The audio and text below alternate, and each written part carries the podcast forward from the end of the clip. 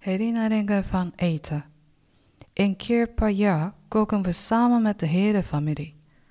Met oud en nieuw maken we met z'n allen mochi. Dit is rijstdeeg. Het is midden in de winter, maar wij koken buiten. Het is koud, maar gezellig. Ik ben in de achtertuin van mijn huis. Er is een grote oven met een stapel pannen. In de pannen zit rijst om gestoomd te worden. Als ik dicht bij de oven sta, voel ik de hitte en ruik ik de lekkere geur van rijst. Als de rijst afgekoeld is, haalt mijn vader het uit de pan en duwt hij het in een grote vijzel.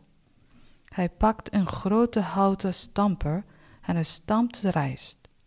Mijn moeder draait de rijst met haar handen terwijl hij stampt.